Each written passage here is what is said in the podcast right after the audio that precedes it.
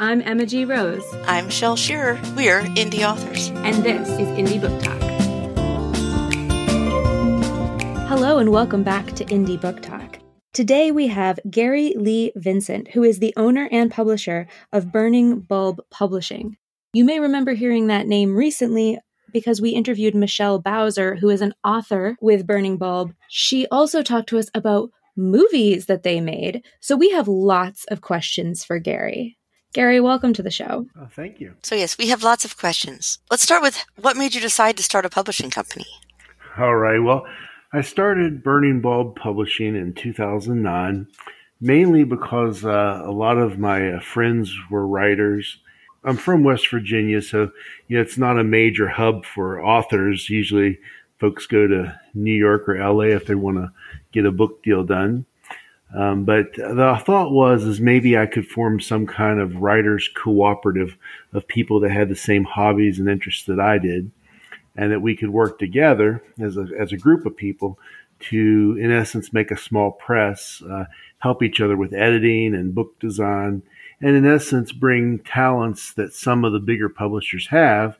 Uh, knowing that uh, that most of us independent folks by ourselves may not be able to penetrate the big publisher deals right at the beginning of our writing careers. So it was uh, mainly created as a way to help fellow writers like myself, fellow creatives, um, create the best work possible through the collective. That's an impressive mission. Do you feel like you're achieving that? Do you feel like the mission has changed as you've kind of gotten underway and started to see how it really works? Yeah, actually, um, I think we're accomplishing what we set out to do. Um, over the past decade, we have published well over 200 different titles, uh, book titles, different novels and anthologies and, and different poetry collections, a lot of different things. Um, and we have really, uh, we really are I guess breaking new ground. Obviously, with each passing year, uh, technology enables people to consume books differently. They consume it through you know, we're traditional ways like reading a physical book, uh, electronic ways like a Kindle, an audio book, and now, of course, with uh, social media, etc., people are just consuming all sorts of different stories in a wide variety of formats. So as we evolve over the past ten years and beyond uh, we went from uh, books to ebooks to audiobooks and uh, now also doing feature films.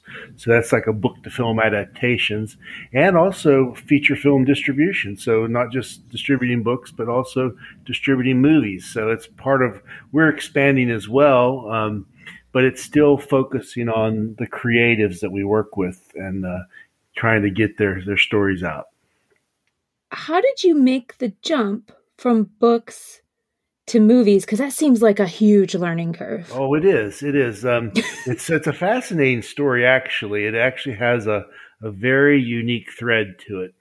Um, I'll go ahead and give you the long story, and you can cut me off if I'm too long winded. Um, but uh, uh, let's see. A long time ago, um, I did a uh, anthology called The Big Book of Bizarro, and I was in Pittsburgh at a Monroeville Film Festival looking for different people to submit stories to the to the anthology. And one of the people that I ran into was John Russo. And John is the author of Night of the Living Dead, the 1968 uh, horror movie that he he co-wrote the screenplay with uh, George Romero, and he wrote the novel. And so awesome. John, that was my first uh, chance meeting with John and uh, he uh, he submitted a story to that anthology.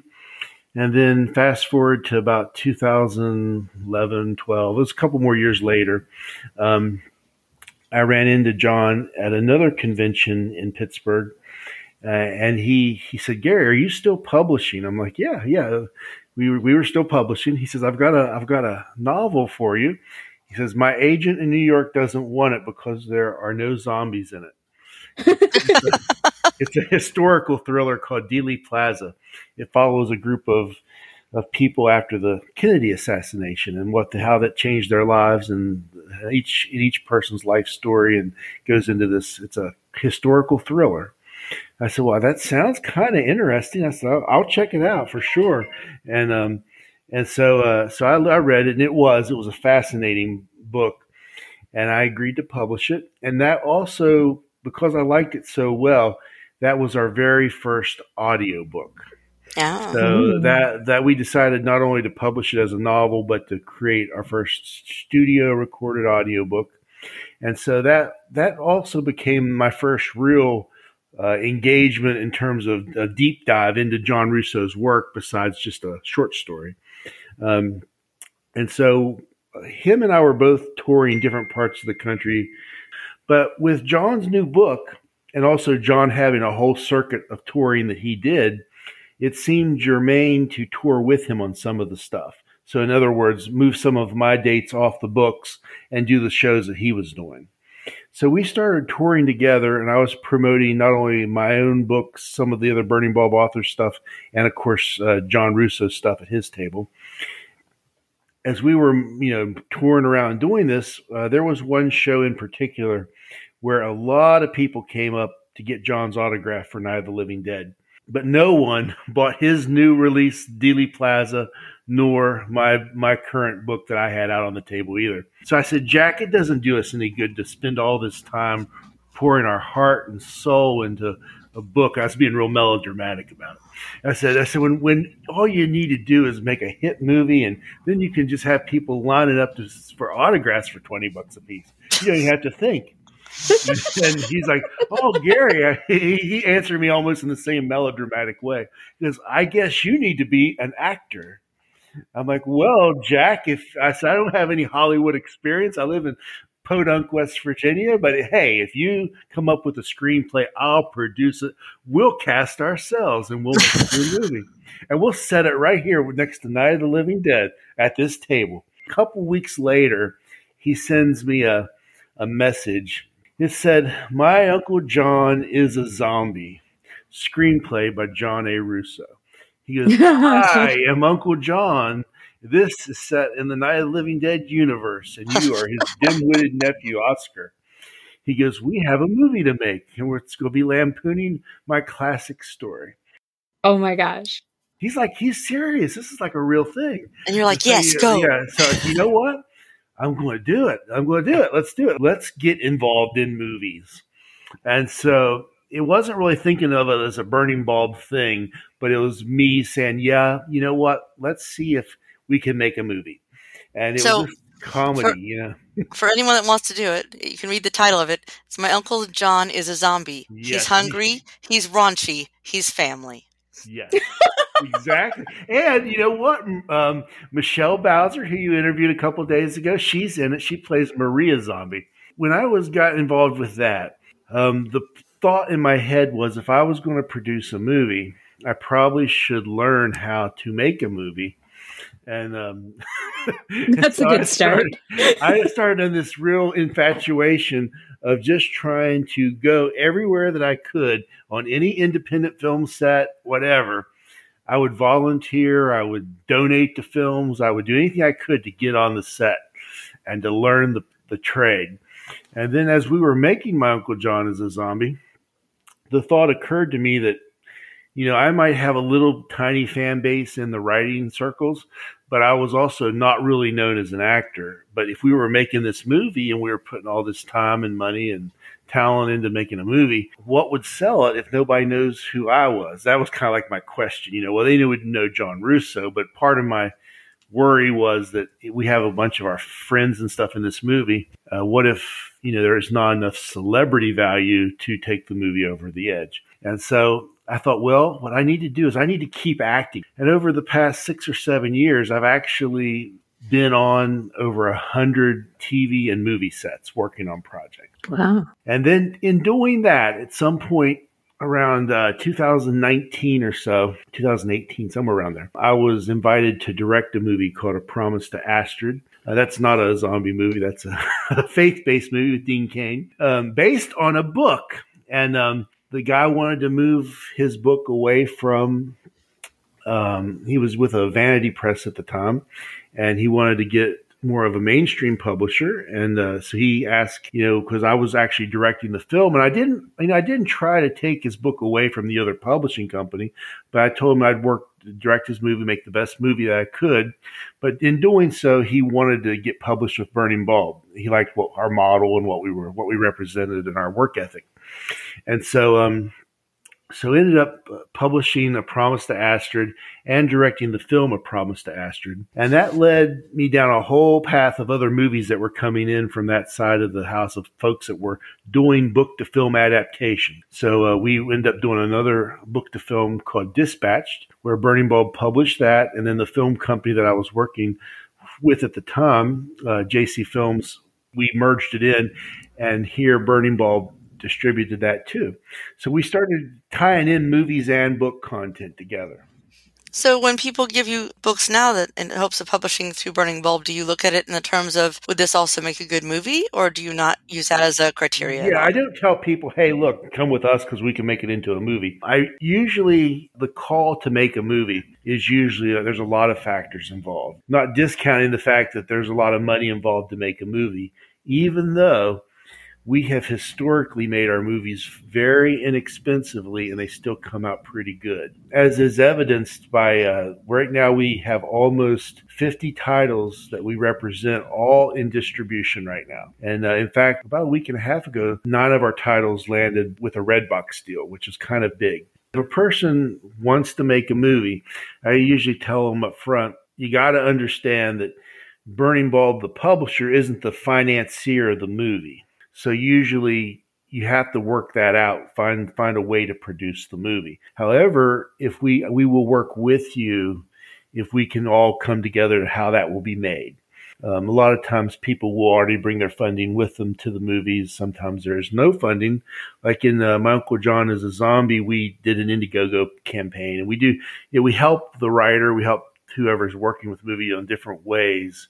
There's always, we always try to ground the expectation that that we, you know, even if we like the book and even if we publish the book, it doesn't mean that we might be able to spend an extra thirty or fifty thousand dollars to make the movie. But that's not, like I said, doesn't mean that uh, a person can't publish their book even if they don't have the finances right now to make the movie. To bring us back to the book side, mm-hmm. how do you decide? What's your process for deciding what books you will publish?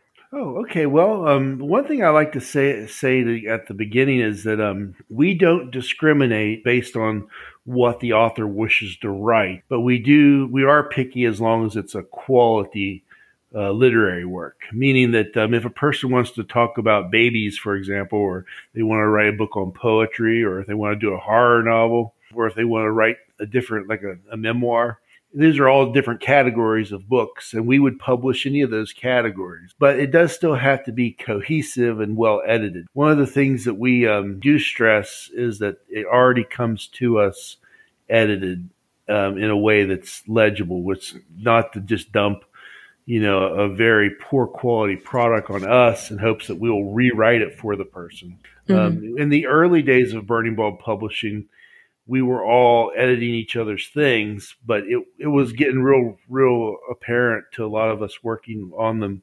We were starting to get burnt out because we were getting hundreds of manuscripts that were written in a very low quality way. So now the simple, what I usually ask is I ask a person to uh, write me a synopsis of what, what would appear on the back of the book, or in other words, the elevator pitch about their book. And then if I like what it says, I'll ask for a manuscript and we'll go from there.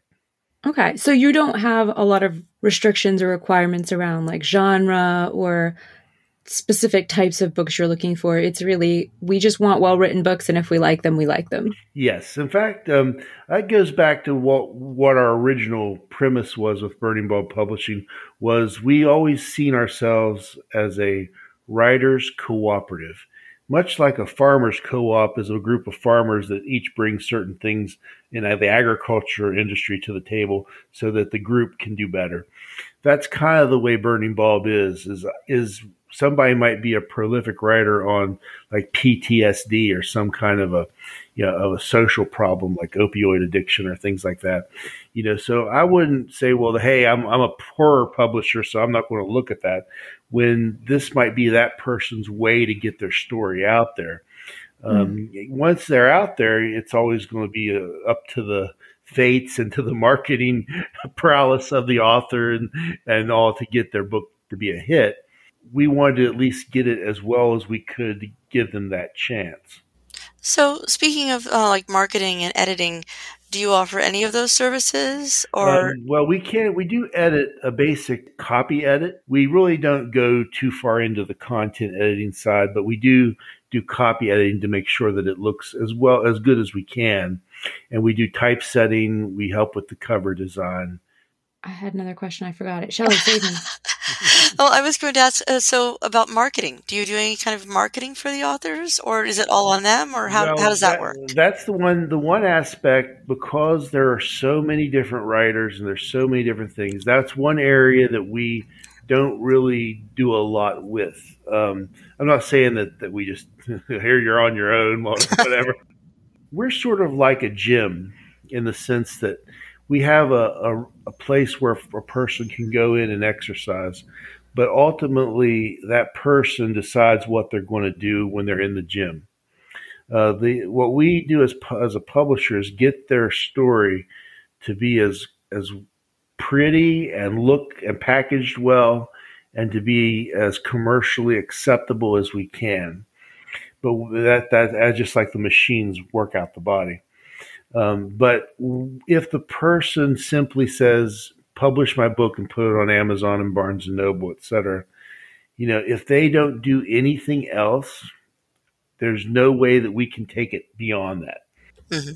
So what we, we really try to stress that the author is vested in their own success. Now, here's the here's where the magic starts to happen is if they are, if they really are working it, you know, then their book's going to be more more successful. But then, you know, they'll be invited to things that we're doing too. Like we're if we're doing some shows coming up, and it happens to be the genre that their book is in. But if then again, if they just simply put their book out and they don't even tweet about it, or they don't put any Facebook posts or anything, it's hard for us to be able to tell them that book's going to be successful Right. And it's really hard. You know, I also have an an ethical dilemma to, to take money off of them, knowing that they're not doing a thing to promote their book.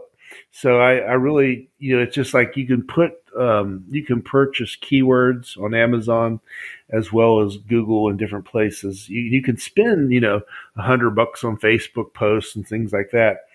But that's really flushing the money down the drain if we don't solve the fundamental aspect of what it takes to make a book successful.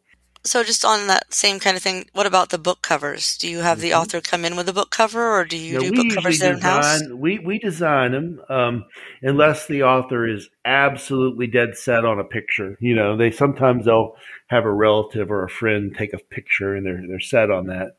But if they're not, we have a lot of resources and great artists that we work with. And um, I'm a graphics designer as well. But you know, we we will try to curate the book to really pop. And that's that's the one well one of many things that we really do well is is we make nice looking books, but really really cool covers. Emma, do you think of your question? No. Okay. um, but that's okay. So if, if someone wants to send you their blurb in the hopes of getting um, published by your company, what should uh, where would they reach out to you at? The best the best thing to do is to send an email to admin. That's short for administrator, but just admin a d m i n at burningbulbpublishing.com. All one word. Burningbulbpublishing.com. And if you don't remember the email address, just go to Burning Bulb Publishing. There's a, a contact link you can click on. It's very easy to find. yes. Great. Well, thank you so much for being with us today, Gary. Uh, you're quite welcome. I'm glad I could join